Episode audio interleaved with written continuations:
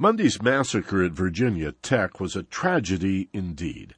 All week, the news media has focused on the senseless slaughter. The gun control issues raised, the lack of mental health care in the United States, the likelihood that the shooter was abused as a child, and of course, personality profiles, candlelight vigils, and such for the victims.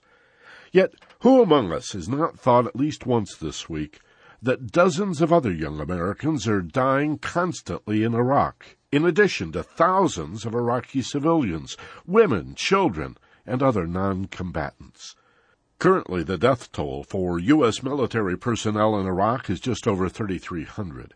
Add to that the hundreds who've died after evacuation from the combat zone, and the hundreds of U.S. trained mercenaries who've been killed. Then consider the 68,000 Iraqis killed in combat and the 700,000 civilians who've died as an indirect result of this horrible war. Now that's nearly one million people dead since King George the W. turned a military response to 9-11, remember Afghanistan, into a cover story for invading and occupying oil-rich Iraq. If the families of the students and faculty killed in Blacksburg, Virginia are upset watching the shooter's home videos on the evening news, how do they feel when they watch W explain his slaughter of innocent civilians in Iraq? Surge indeed.